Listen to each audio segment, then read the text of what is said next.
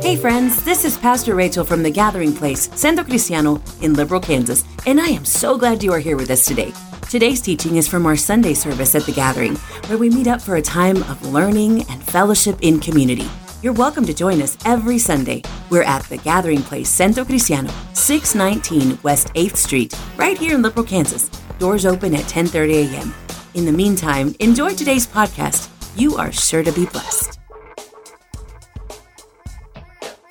Good morning. We're on um, the last week of Advent. This is week four. And it says here, the light is growing brighter in these final days of Advent. We look ahead to the arrival of Emmanuel, God with us, who comes that the world might be renewed and victorious over evil's darkness. Living in a post-birth of Christ's world, we forget what it must have been like to wait in darkness, wondering if God had forgotten the Jewish people oppressed under Roman rule. There was no sign that God was in a hurry to fulfill the promise made centuries before, the promise that one day there would be one who would rescue them from the shadows of evil. They waited and waited and waited, with no sign that God remembered them. Christ is the reminder that God remembers us. He came to the world not only to save it, but to drown out the evils of the earth with the light of salvation. With seven days until the dawn of Christmas, we wait. And we're going to read today in John three sixteen up until verse twenty-one. And the Word of God says this way in the New International Version. God so loved the world that He gave His only Son, that everyone who believes in Him may not perish, but may have eternal life. Indeed, God did not send the Son into the world to condemn the world, but in order that the world might be saved through Him. Those who believe in Him are not condemned, but those who do not believe are condemned already, because they have not believed in the name of the only Son of God. And this is the judgment, that the light has come into the world, and people loved darkness rather than light, because their deeds were evil. For all who do evil hate the light and do not come to the light, so that their deeds may not be exposed. But those who do what is true come to the light, so that it may be clearly seen that their deeds have been done in God. The word of the Lord. Thanks be to God. And and we've gone through all of the weeks of Advent, and it's been such a joy and such a blessing. But this fourth Sunday of Advent, um, we uh, would have lit of one symbolic count, uh, uh, um, candle, and we all crave the depth and meaning found in being truly loved, and that's the truth for everybody. Um, we all want to be loved. When um, Sister Alma read right now, for God so loved the world, right? And we all love that. We love that He gave his, his only begotten Son. We love that we have hope. We love that we have joy. We love that we have peace. All of the weeks of Advent have led up to this, right? All of them. And so we get to the culmination of everything, and the culmination of everything is love. Love entered into the world in the form of a baby named Jesus. And so our um, devotional for today, in using this daily grace, says love originates in God Himself. He created the world as an overflow of His love, and He created mankind to live and dwell with them. Though mankind rebelled and rejected God, His love remained steadfast. His love was sheerly dependent on His faithful character. His love was not dependent on absolutely anything else. And although sin separates us from God, but in God... But in God and in love, God offers salvation through His Son to restore our relationship with Him. God so loved us that He made His love visible to us through the incarnation of His Son, Jesus Christ. And He made His love manifest among us through His life, His death, His resurrection.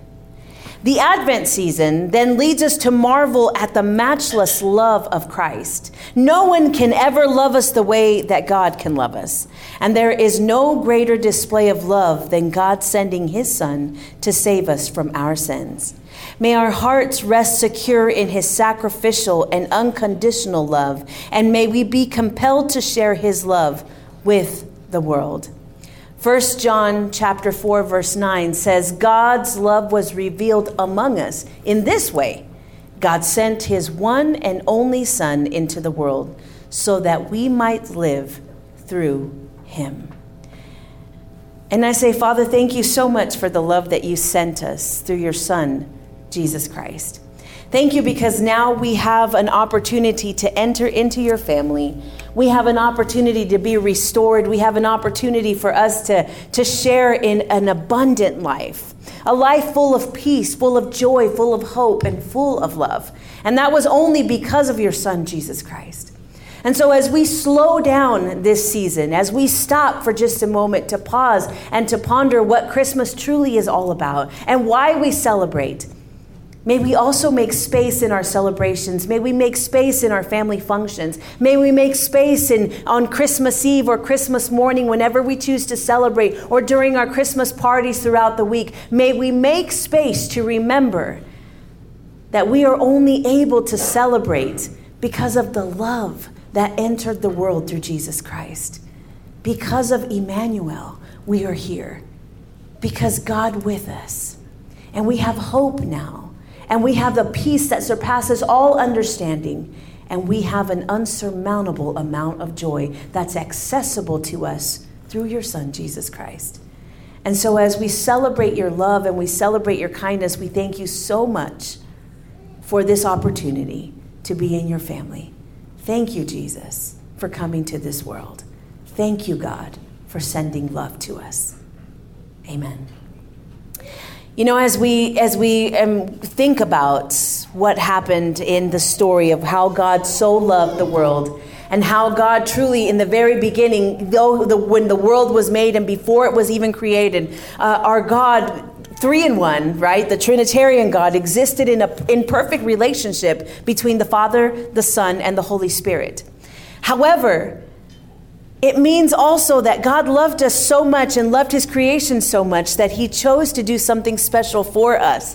And so we appreciate God's love, and we understand that it is because of him that we are loved. And we're going to read a little bit in the book of Hosea, and it's just going to be a couple of verses. But as I was reading this and getting ready for it, I was really um, just, I mean, I was taken aback, because the reality is, if you read through the scriptures and you see all that God did for the people of Israel, you see all that God has done even for us and to this moment. You see that God is a faithful God. God is a God that doesn't forget his love for his people. God is a God whose patience never runs dry, and who's always and constantly seeking out for us, even even though we are, are disobedient children, even though we reject his love, though he pursues us. We sometimes talk about that. We sing that beautiful song, right? The reckless love song, that God goes after us, that God pursues us with everything that he has, that God never stops, that he's relentless in his pursuit of us. And may our response be that, God, I receive that love that you give me. May our response be like, God, I, I appreciate your love. God, I'm happy that you love me. Because at the end and at the core of it all, we all want to be loved. And it's right in front of you. It's right there.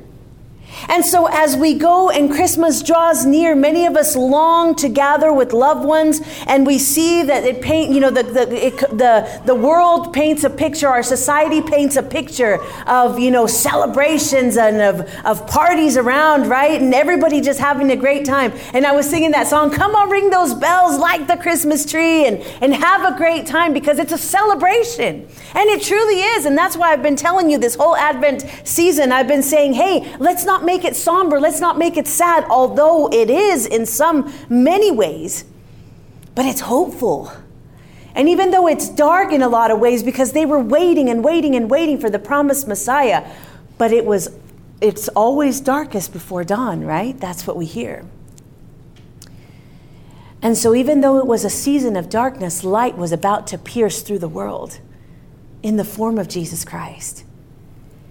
And so as we read these stories of Christmas and of perfect Christmas as being surrounded by family and friends, as we hold all these sweet traditions that we have in our own families, we remember that sometimes we run from the love itself that God wants to give us. You know, I've had conversations lately with people, and, and, and some of, you know, one of the conversations that I've had recently was just, uh, I don't know why this reckoning of all the things that I've done in the past. I don't know why it's all coming to the surface. And sometimes it's because we feel that we're not worthy of such great of love. And sometimes we feel, you know what, I've made so many mistakes, I've just ran so much, I've done so many things that I'm not worthy of being loved so much.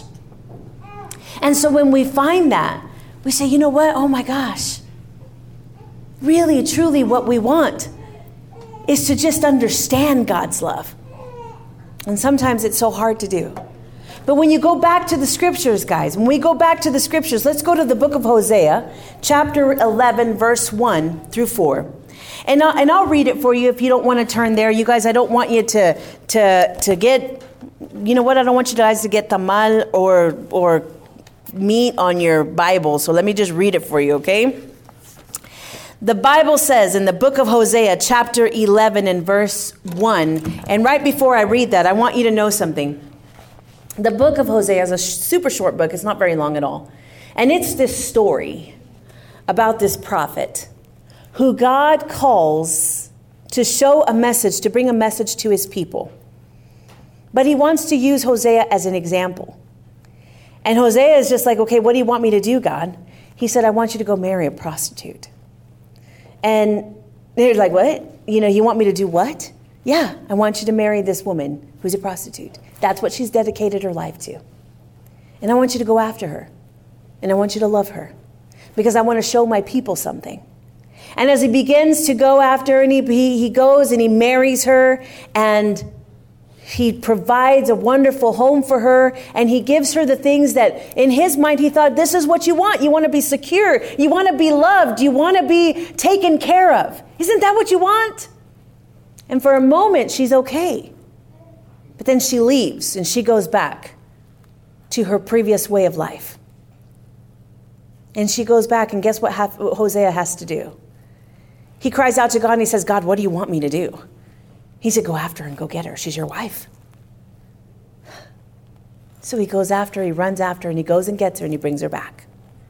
And he provides her the same home, the same atmosphere, the same love, the same care, the same shelter, the same safety. And you would think that she would be so thankful and grateful for what he had done, maybe even ashamed of her, of her running away. But she doesn't. She runs away again. Where do you think he goes and finds her? Back to her old way of life. And so he's doing this. Why, why would God continually ask Hosea to continue to, to run after this woman? He says, you're married to her. You are, you've promised to love her, to take care of her, to protect her, to give her sa- safety. You've promised to be her husband and she be your wife. And he had every right to run away. He had every right to say, you know, I'm not going to do this anymore. But God was trying to prove a point to his people. What was that point? I'm going to go to the book of Hosea chapter eleven. He says, when God, when I'm sorry, when Israel was a child, I loved him. And out of Egypt, I called my son. But the more they were called, the more they went away from me. They sacrificed to the Baals and they burned incense to images. It was I who taught Ephraim to walk, taking them by the arms. But they did not realize it was I who healed them. I led them with cords of human kindness, with ties of love. To them, I was like one who lifts a little child to the cheek, and I bent down to feed them. This was exactly the story that God was trying to tell the people through Hosea. See, it was me all along, he's saying. He's saying, I was the one who loved Israel beyond anything else. I was the one who, as right now, as I began to sing that song of Christmas, and I asked the girls to come up, and I'm holding the little babies, and they're just looking for me, and they can hear me, they recognize me. He's saying, I'm doing the same thing to Israel. See, I'm like the one who holds my face to their cheek. Imagine the picture that he's painting, God holding his face to a man's cheek. The one who's lifting him up from his arms and saying, I'll help you learn to walk. I'll be with you. I'll guide you. I'll take you where you need to go. I'll provide for you. I'll give you all the things you need and then some. I'll shower you with love and peace and joy. But Israel, he says, the more that I loved them, the more that they ran away. Gomer, Hosea's wife, seems almost like the more that he chose her, the more that he went and got her, the more that he loved her, the more that he showed patience to her, the more that she just wanted to run. Guys, love entered the world through Jesus. And we said, you know what? Wow. Emmanuel, Christ, God with us. Emmanuel, Jesus, God's Son here on earth. And we want to celebrate, and all the things are great and wonderful. And we unwrap, you know, that present that God had given us in his form of Jesus Christ. And love came. And it was a gift to you. And yet so many times we run, just like Israel.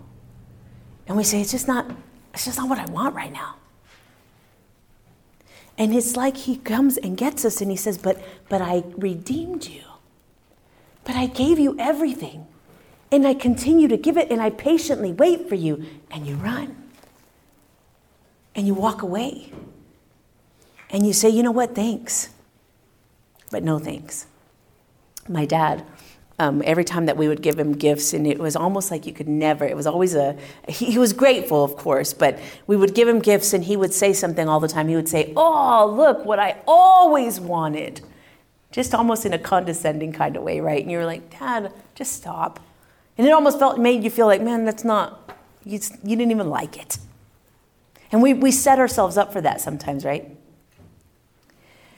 And I want us to think about that, because I want us to think like, you know, God, knowing that man needed a savior and giving of himself. Because remember, we're talking about a Trinitarian God, that one doesn't exist without the other. It wasn't like, well, I'll just send my son, and if they don't like them, well, I'll just send another one. No. God made himself man. We have to understand that. How is that possible? I don't know. But God is God. And so God made himself man in the form of Jesus Christ and said, I'm giving myself to you. How will you receive that gift? Now, I tell you, it's wonderful to spend these times. And when we just spend this time, like, everybody's happy, everybody's celebrating, everybody's joyful, and it just feels good. The environment is set, and it just feels nice to be together. But does that niceness and togetherness and harmony last throughout the year? Or can you actually look back this year and say, man, there was a bunch of times when there was no harmony, there was no love up in that place, wherever you were, right? Or in this family, there was no love there. There was fighting and tension and, and anger and arguments. And we wait until there's another celebration to come back and to say, oh, but we're all going to spend this time together in harmony. It's kind of like whenever we come and we just show up right on Sunday and we say, we're going to spend this time together. And or maybe you just show up with on Wednesday, or you show up on, on, on Tuesday, or you show up on Saturday, I don't know, whenever. And you say, I'm just going to feel all the warm and all the fuzzy things and all the wonderful environment and ambience. I'm going to feel all of that. But that's just for a moment. That's just brief.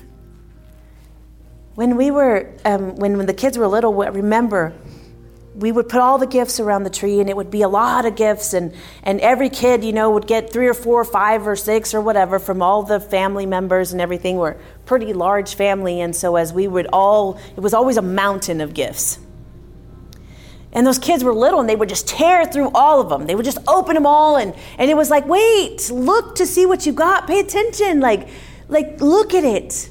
Recognize what you got. I want you to appreciate it. And then you were supposed to turn to whoever, whoever gave it to you and say, thank you. Because I wanted them to know that they had gotten. And I'm almost always what we call Santa in our house, right? I'm always the one who kind of gets up and passes out the gifts. And in the beginning, I start passing them out. We're doing it slowly. By the time we're done, I'm hot, and I'm like, here, here's a gift for you, and a gift for you, and a gift for you. Hurry up, let's get on the road. And before we know it, all the gifts are open, and there's a mountain of gift wrapping. And then we're like, okay, get the trash bags and throw all of that stuff away, right? And it's over. That excitement and that thrill is over. As I sang a song right now a minute ago, I said the thrill of hope had come into the world. But not just for a moment, guys. It was for an eternity, for forever. It came. Christ wasn't taking it back. God wasn't taking his son back. He came and he says, and I and I almost want to say like he's saying, hey, pay attention. Thank me for the son that I gave you. This is the ultimate gift. But don't just feel it for a moment. It's your gift for eternity. It's everlasting love, a love that has no end. That's what he gave you. That's what he gave me. And so when we talk about love entering into the world, love entering into my life, I never want to give it back. I want to say with genuineness, that's what I always wanted. And I mean it. I'm not just saying that. But Jesus is what I've always, always wanted. A love that never ends. Understanding forever. Joy that brings me strength in the middle of difficult circumstances. A peace that keeps me even in the midst of a storm. And a hope that I don't have to live in my present situation forever.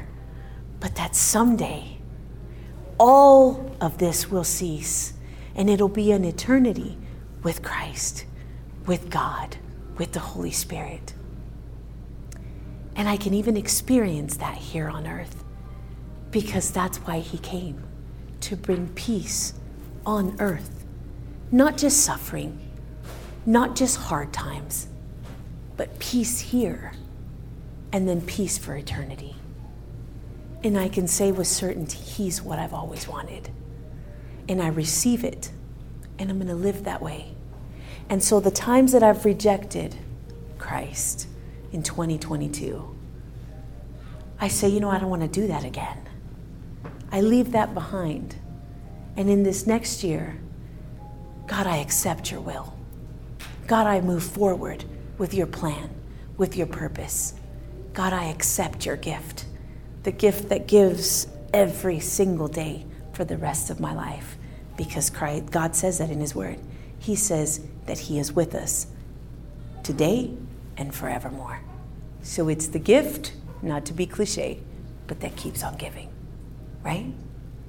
So bow your heads with me this morning. Father, I just want to receive your love.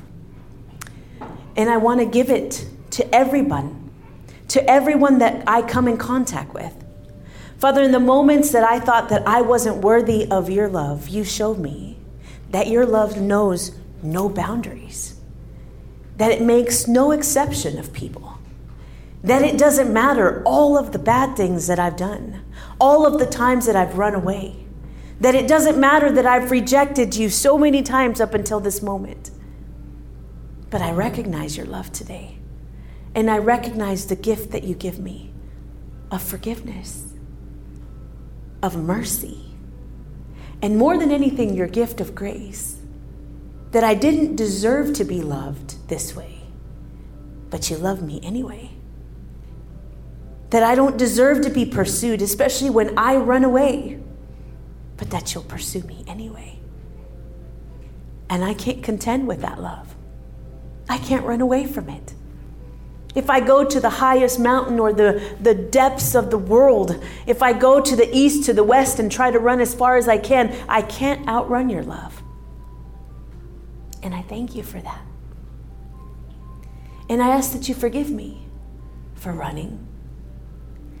And I pray that you accept me, that you take me one more time, and that you just allow me to pick up right where I left off and to keep on going, to fulfill your purpose and your will. I relinquish, I give up. May your will be done in my life, and may your will be done on earth as it is in heaven. Father, thank you for your amazing love. In Jesus' name, amen. You have listened to our weekly message recorded at The Gathering Place, six nineteen West eighth Street in Liberal, Kansas, where we gather together every Sunday at eleven a.m. for a time of fellowship and worship. If this or any other message has been a blessing to you, please reach out to us today by calling six two zero, six two six, eight two eight two. And remember, you can always visit us every Sunday at The Gathering Place. Also, consider subscribing and sharing this message with a friend. The world needs to hear the good Good news of Jesus Christ, so don't let this message stop with you. Blessings, friends, and until next time, adios.